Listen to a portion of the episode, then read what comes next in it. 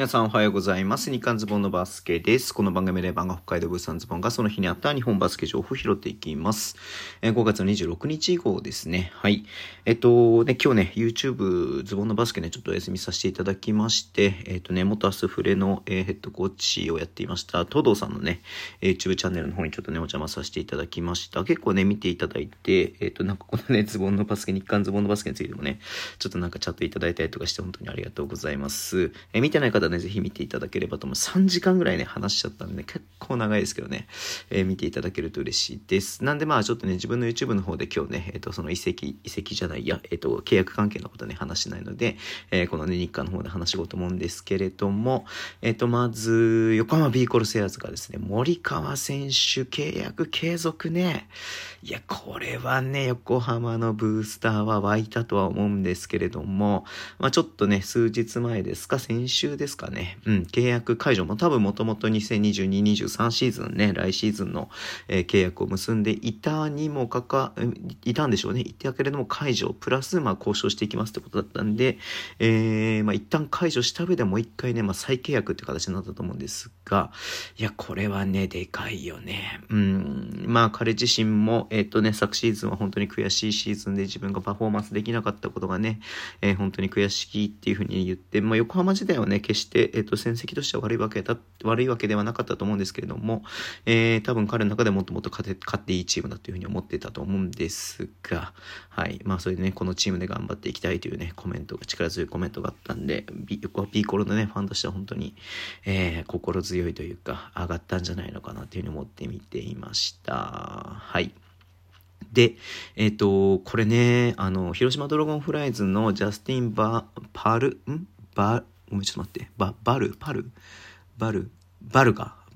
ジャスティン・バルタザール、ね、広島ドラゴンフライズが、えーフィリピンのね、2メーター7センチのね、えー選手と契約して、まあ、アジア枠ね、えっと、トーマス・ケネディがね、えっと、幾何枠でいましたけれども、えーケネディは対談ということがね、前に発表されてましたんで、そのところね、えアジア枠のビッグマンを連れてきたという感じですね。一応登録はね、4番、えー選手なんですけれども、まあ、動き見る限り3番みたいな感じでね、でちょっと今日ツイッターにも書いたんだけどさ、あの僕フィリピンのね、あの友友達って言っていいのかな？あの、全然あの会ったことももちろんないんですけれども、よくね、DM でやり取りしてる友達がいるんですけれども、まあ彼がね、あの、情報としてくれたのはやっぱり、まあ、ちょっとね、えっと、サイズ感として、まあ2メーター7センチあるけれども、日本のね、B リーグの、えー外国籍とマッチアップするにはちょっとね、えっと、体の強さ、フィジカルのね、強さっていうのはちょっと、あの、問題になるんじゃないのかなっていうふうに言ってましたし、うん、まあただね、本当にまだ大学出て、えーすぐの選手なんでね、プロのキャリアっていうのはないんで、うん、まあ本当にね、あの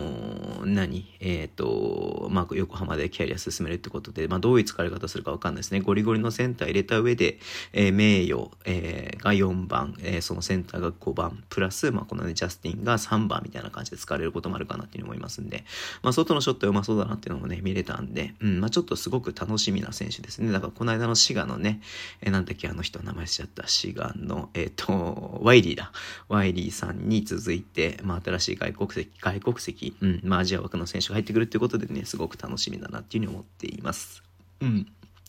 えーっと、長崎ベルカ。はい。えー山本エドワードと、えーっとね、野口大輔契約継続ですね。いや、だから、ベルカはこれで1、2、3、4、5、6、7、8人ね、もロスター契約継続で発表しています。まあ、やっぱギブス、マット・ボンズね、まあ、外国籍、えーあとは、まあ、ハビエル・カーターはちょっと対談かなっていう感じがするけれどもね。うん。まあ、ちょっと、えー外国籍次第な部分もね、ありますんで、ただね、B3 でぶっちぎりで勝った、えーチーム編成、日本人の編成、えーでね、まあ、この B2 でも戦うってことなんで、まあ、これもこれでね、すごく楽しみだなっていうところではありますんで。どのぐらいね、やるかなっていうのはすごく楽しみですね。うん。まあもちろん長崎としては最短でね、えー B1 昇格っていうのはね、目論んでると思いますんで、うん。はい、えー楽しみだなっていうところではあります。はい。えー最後になりますけれども、東京ユナイテッドバスケットボールクラブね、これ B3 新規参入のチームですけれども、えっ、とね、もともと、まあこれはあの、今日出たんじゃない、昨日かな？昨日出たのかな？うん。あの、早見さんっていうね、えっ、と、八王子のヘッドコーチ、東京八王子ビートレインズのヘッドコーチをやっていた、えー、早見さんがヘッドコーチに就任するってことのリリースはすでにあったんですが、はい。えー、今日選手ですね、えっ、と、慎吾選手のね、その早見さんがいた東京八王子ビートレインズからね、えっ、と、移籍。で、あと宮田選手ですよ。あの、多分 B1、B2、B3、えー、全てを含めて最年長40、僕の多分2つだったような気がするから44歳になる年かな。うん。宮田選手と、えっ、と、同じく横浜エクセレンスから、えっ、と、